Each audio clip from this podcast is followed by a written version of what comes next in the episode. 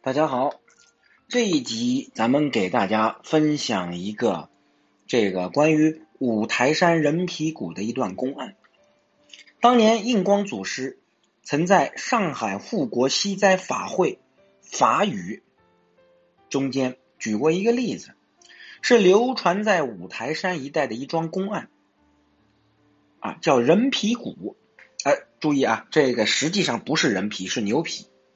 讲述的是一个人投生为牛的因缘，啊，为大家说明了因果的可怕与可畏。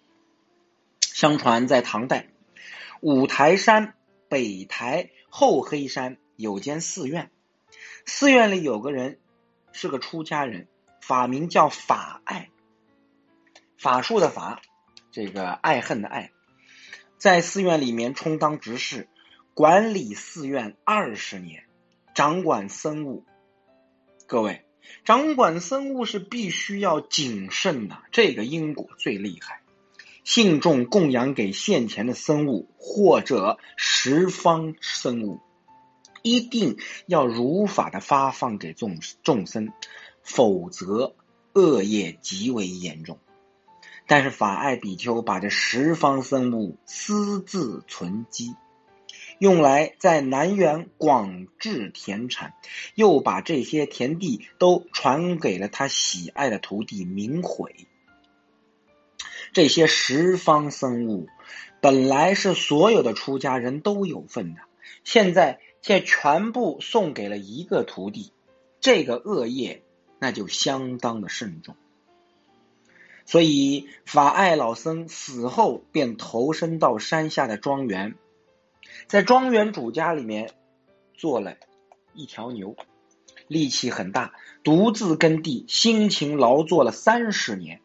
后来牛老了，又生病了，庄园主打算用老牛向别家换油。当天晚上，徒弟明慧梦见王师法爱对他哭泣，说道：“因我错用十方僧物为你置办田产。”所以今生堕落为牛，如今衰老病弱，马上就要死了。希望你把我的皮剥下来做成骨，骨上写我的名字，让寺院在做早晚课礼忏诵经的时候击打这面骨。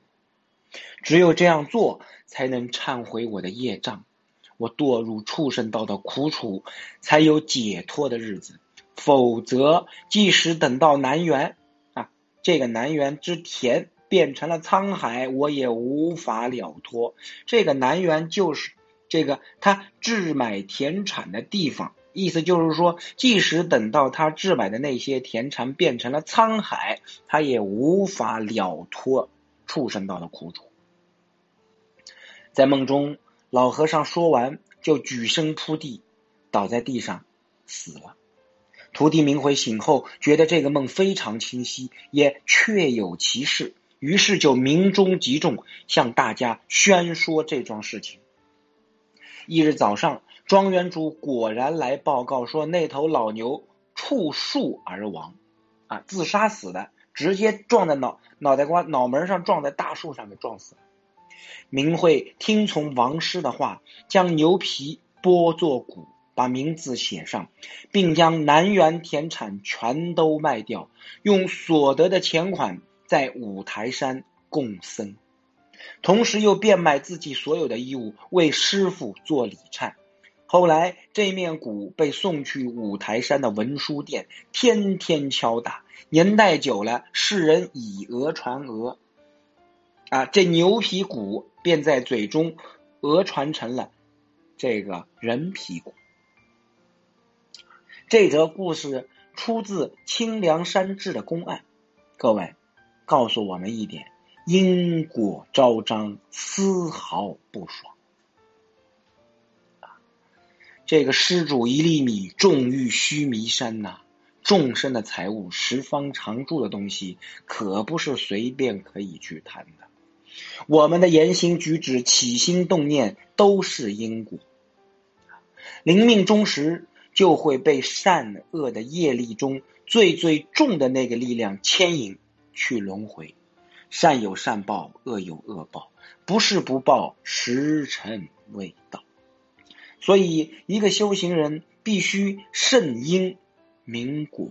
所谓众生为果，菩萨为因。真正有了智慧了，便知道起心动念的因地就不可以犯错。而我们凡夫执着迷惑，往往要等到因果现前才后悔莫及。